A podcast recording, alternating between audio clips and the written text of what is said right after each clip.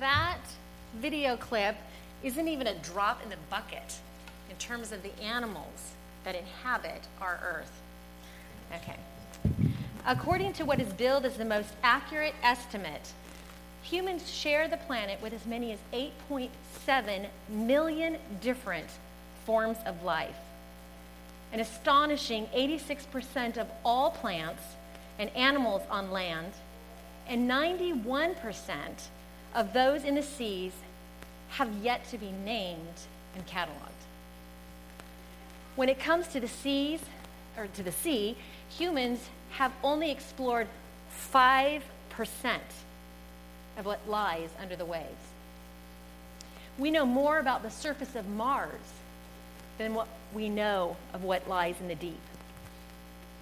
As I thought about this and about the story of creation as told in Genesis, it struck me that creation is another means by which we can come to know who God is. What does it say about a creator who puts so much beauty, intricacy, and adaptive creativity into creatures that may never be seen with human eyes? Now, if I had been God, my pragmatic personality would have been seen all over creation. So I would have been like, oh, lots of people, you know, see this, and I would have splashed it with beauty and color, and you know, a few people scuba dive, so I'll put some like, you know, in the, the higher up, out, you know, depths. But like in the deep, who's going to see that? And you would, I would just left that blank. We don't see that with God. No matter where we look in creation, no matter how deep we go, no matter what new discovery is made, we see unbelievable intricacies. This is a reflection of who God is. My text, which is primarily found in Genesis 3, is part of a biblical narrative or story that opens in creation. The creation account commences in Genesis 1, the first book of the Bible, and it starts with the words, in the beginning. These three words summarize the entire narrative, and these three words invite us into the story. The story itself is an incredible story. It's complete with a setting, a climax, and, or a conflict, and a climax. It can be neatly divided into three acts paradise, the fall, and a seed of hope. We're going to look briefly at paradise. We're going to spend the bulk of our time on the fall. So let's start by looking at um, Act 1, which is paradise, um, in Genesis 1:31. It says, And God saw everything that he had made, and behold, it was very good. So, four times, God declares his creation good. So, he makes something, he says, Oh, that's good. Makes something more, that's good. Good, makes more good. Makes humans, that's very good. The term behold in this scripture, in this verse, it's an invitation come in, check out this scene. Imagine what creation was like from God's vantage point at this point. When we see the present day splendor in His creation, it gives us a semblance of what things were like, like what we saw in the video. Just gives us just a, a glimmer. God's detail and delight in creation is still readily apparent. We see it in the spectacular Swiss Alps. We see it in bizarre deep sea creatures, in pristine coral reefs, in a bat's ability to circumnavigate, and in the breathtaking Palauan rock islands, in the intricacies of an eyeball. And think about it in the splendor of, of a sunset. The opening act of Genesis explains that in addition to his general creation, God created a royal garden, an enclosed park, like a, a divine sanctuary, if you will, where, according to one commentator, God invited humans to enjoy bliss and harmony between themselves and God, with one another, with the animals, and with the land. So, absolute harmony in every sphere. God filled the garden with astounding flora and fauna. On the flora side of things, let's look at Genesis 2 9. And out of the ground the Lord God made to spring up every tree that is pleasant to the sight and good for food. The tree of life was in the midst of the garden, and the tree of the knowledge of good and evil. So, in regards to vegetation, this royal garden was both a horticulturist and a foodie's dream location. I mean, it was just incredible. It lacked nothing. It was like a banqueting table, absolutely beautiful and delicious. Interestingly, the first tree that's uh, mentioned in these verses is the tree of life. Now, scripture gives us little information about it. However, the implication is that this tree is supernatural. It has incredible power. It provides life beyond what's natural, and it's incredibly potent. So you'd think with such an amazing tree in your midst that that would be the tree that they would be fixated on. But what are they fixated on? Like us, they're fixated on what they cannot have or should not have. Now, of this second tree, in Genesis 2 16 through 17, it says, And the Lord God commanded the man, saying, you may surely eat of every tree of the garden, but of the tree of the knowledge of good and evil you shall not eat, for in the day that you eat of it, you shall surely die. Now, there are many thoughts on what exactly are the consequences of eating of this tree. One thing we know for sure is that as a result of them eating of that tree, there was eventual physical death. Additionally, eating of this tree forced them and all future generations to have to live in a constant state of vigilance or awareness about sin. The wording of Genesis 4 7 in the Net Bible shows this very clearly. It says, Sin is crouching at the door. It desires to dominate you, but you must subdue it. Now, I don't know about you, but I'm telling you, I get so tired of constantly having to fight against sin. Maybe I'm more sinful than the, most, than the rest of you. But it's hard for me. It's constant. It's constantly being aware, and it's constantly slipping up. And it seems like it ever is consuming me. And it's tiring. That is an example of one of the tragic consequences that came from eating of that fruit. We now enter into Act 2, which is the fall. So let's look at our scriptural text. Um, it begins with Eve deciding to eat of the tree of good and evil. It's Genesis 3 6 through 13.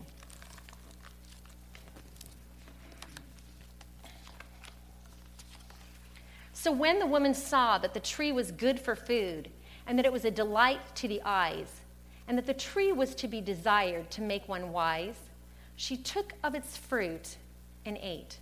And she also gave some to her husband who was with her, and he ate. Then the eyes of both were opened, and they knew that they were naked. And they sewed fig leaves together and made themselves loincloths. And they heard the sound of the Lord God walking in the garden in the cool of the day. And the man and his wife hid themselves from the presence of the Lord God among the trees of the garden. But the Lord God called to the man and said to him, where are you? And he said, I heard the sound of you in the garden, and I was afraid, because I was naked and I hid myself. He said, Who told you that you were naked? Have you eaten of the tree of which I commanded you not to eat? The man said, The woman whom you gave to me to be with me, she gave me the fruit of the tree, and I ate. Then the Lord God said to the woman, What is this that you have done? And the woman said, The serpent deceived me, and I ate. In Act 2, Adam and Eve disobey God and eat the forbidden fruit. Eating from the tree did not make things better. Instead, they were immediately uncomfortable with their nakedness and they were filled with shame. The unbelievable, beautiful differences that God had created in them, male and female, were now something that they wanted to cover up. Remember, up until that point in the garden, as far as we know, people, there had been no death. People had lived together in harmony with the animals, with the surroundings. Everything had been harmonious. and so their first thought was not, oh, let me go kill an animal to cover myself. They grabbed whatever they could, which was big leaves, to make a covering for themselves.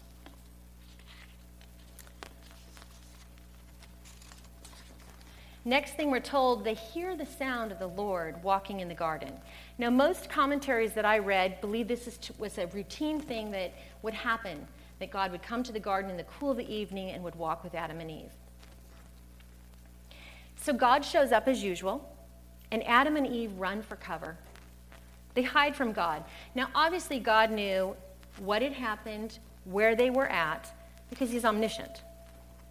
And I know that it, if I'd been God, I would have not been very happy.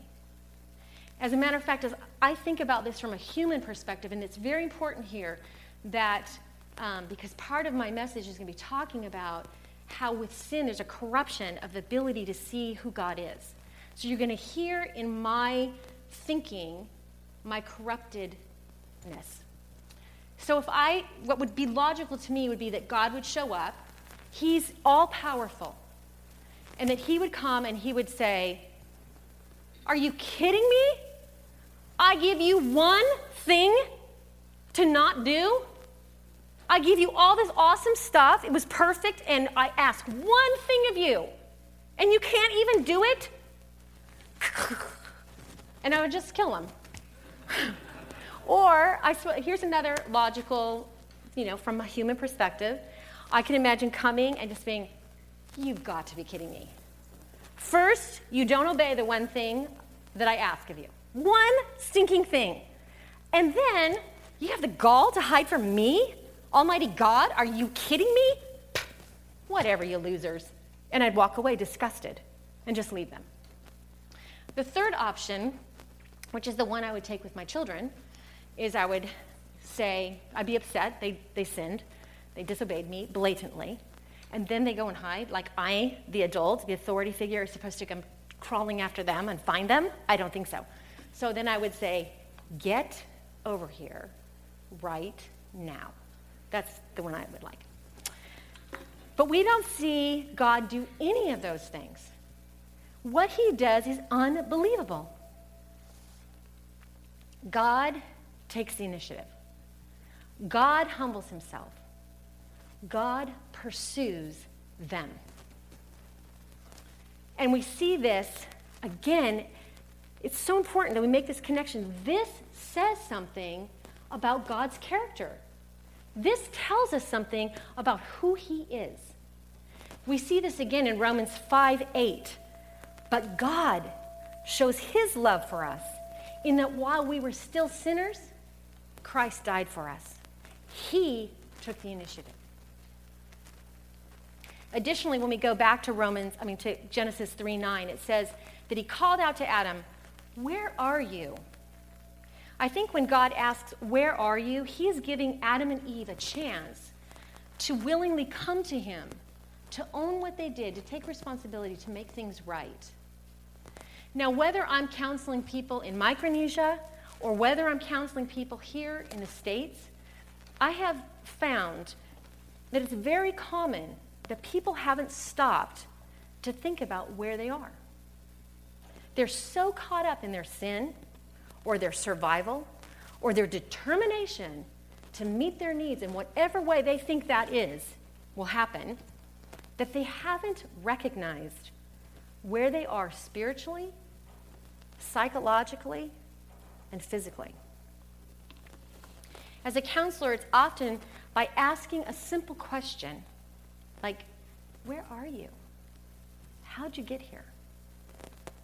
That the person will, for the very first time, become aware of their pain and their wayward, the wayward road that they are on. Never once have I met an alcoholic who said, Well, you know, my, my goal was just to start drinking a little bit and then to, you know, become an alcoholic. Nor have I ever met anyone who said, Oh, I'm just going to kind of dabble in pornography because my goal is to be uh, owned by that, to be enslaved to that sin.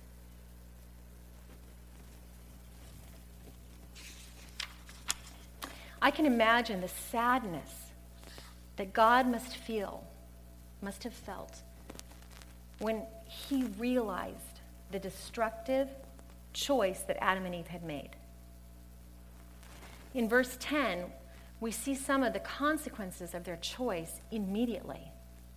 Remember, God had just asked Adam where he was, and Adam answers, I heard you in the garden, and I was afraid because I was naked, so I hid. Well, prior to this, remember, this was a routine thing. He'd heard God, in the garden many times, and he was never afraid. Why? Because God was wholly good, always trustworthy, and always uh, faithful.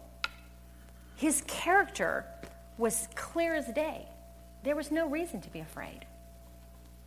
Adam and Eve had always been naked, and they had never once felt uncomfortable without clothes on.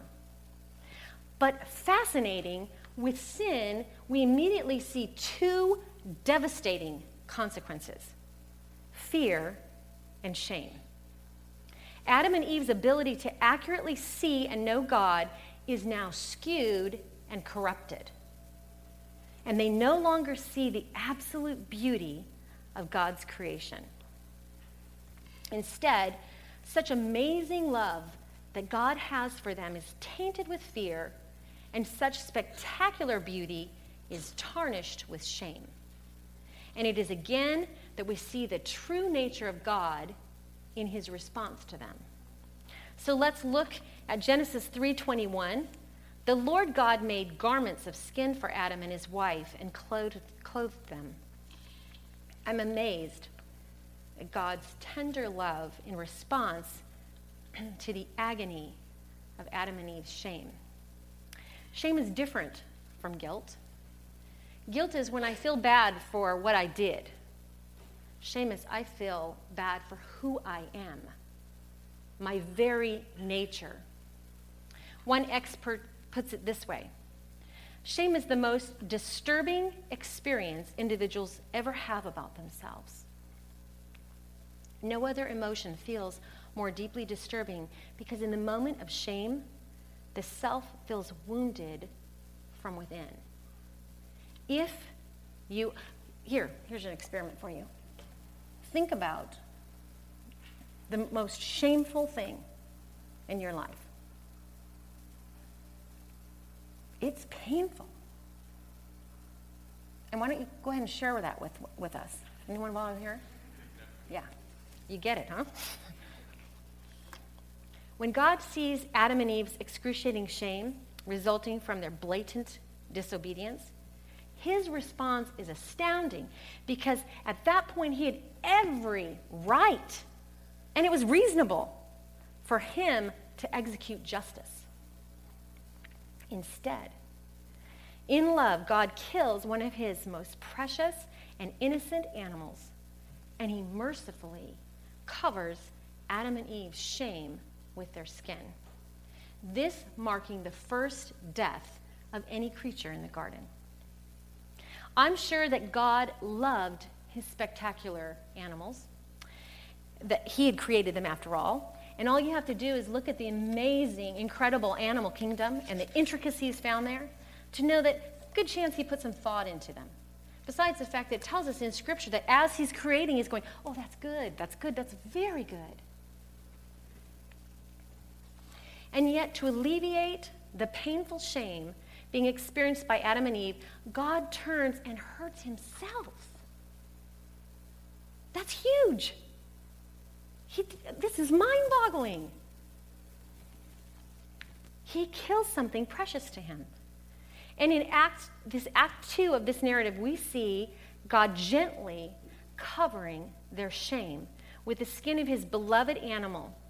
And centuries later, we see God once again showing his extreme compassion and mercy for his people when he sacrificed something far more precious to him when he sacrificed his only son. Again, because he sees our pain and he wants to cover it. We see more of God's character when in verse 22 and 23 of Genesis 3 he says, Then the Lord God said, Behold, the man has become like one of us in knowing good and evil. Now, lest he reach out his hand and take also of the tree of life and eat and live forever. Therefore, the Lord God sent him out from the garden of Eden to work the ground from which he was taken. Okay, this is really interesting, and you will miss it probably unless you're reading a commentary or something. In the more accurate translations of the Bible, you will see that dash that is found before, between forever and therefore. It appears that the very thought of Adam and Eve living forever in their sinful state is unbearable to God. Look at the switch in, in uh, where he's going. He switches, switches streams. God knew that just as they had been tempted to eat of the tree of the knowledge of good and evil, they would also now be tempted to eat of the tree of life. And by eating of that tree, they would then live eternally in this wretched, sinful condition. And this is a horrible thought to God. So horrible that it appears that he can't even stick with it. He immediately switches and says, Oh, let's get them out of there. Now, when I was a very young girl, my brother and I used to sneak into our living room where there was a big gold edged Bible, family Bible, that sat on the uh, table, uh, table, what do you call that thing? Coffee table. Say tablecloth.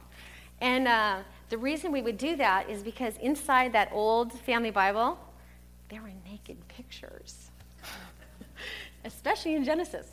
So, one of the pictures that really stands out in my mind is a picture of what looked like a very angry angel with like a flaming sword and a cowering Adam and Eve, and it almost looked like they were just fleeing, like terrified of this angel trying to get out of that, that, you know, being chased out of the garden. And I knew that Adam and Eve had sinned and that they were, you know, it was, it was terrifying. Um, idea.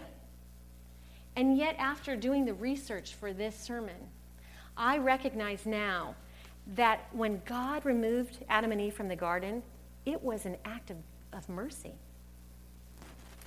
It's like the parent who puts a baby gate at the bottom of a stairwell or at the top because they don't want their child to be seriously injured.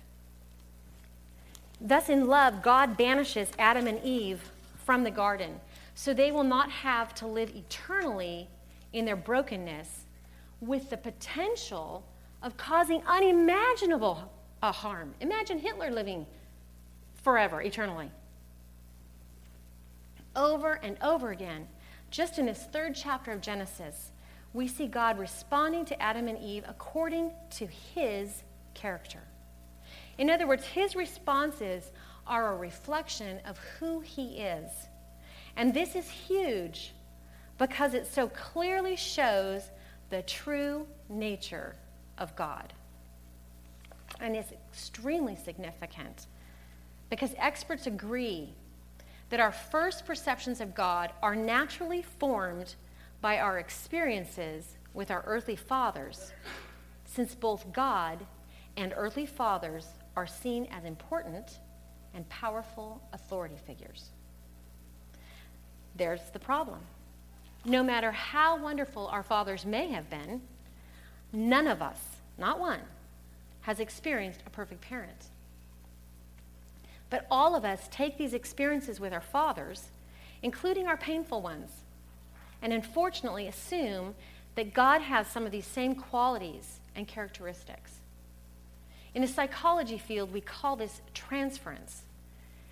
There's a Chinese proverb that puts it this way 90% of what we see lies behind our eyes. In other words, our experiences in life and what we have come to believe influences, changes, distorts everything that we see. This creates a significant challenge when we are trying to understand who God really is. This was absolutely true in my own life. I have never once doubted that my father loved me. Never once. My father was a Christian, he was a godly man, yet my father was very strict. He was not abusive, he was always just. He seemed to have eyes in the back of his head. And I'm telling you, if I did something wrong, I don't know how he did it, but it was like he always would catch me. It was like he was omniscient. And when I was caught, he always had very serious consequences that he would very calmly execute for my misbehavior. No amount of tears, no amount of repentance on my part would ever alter or change a consequence.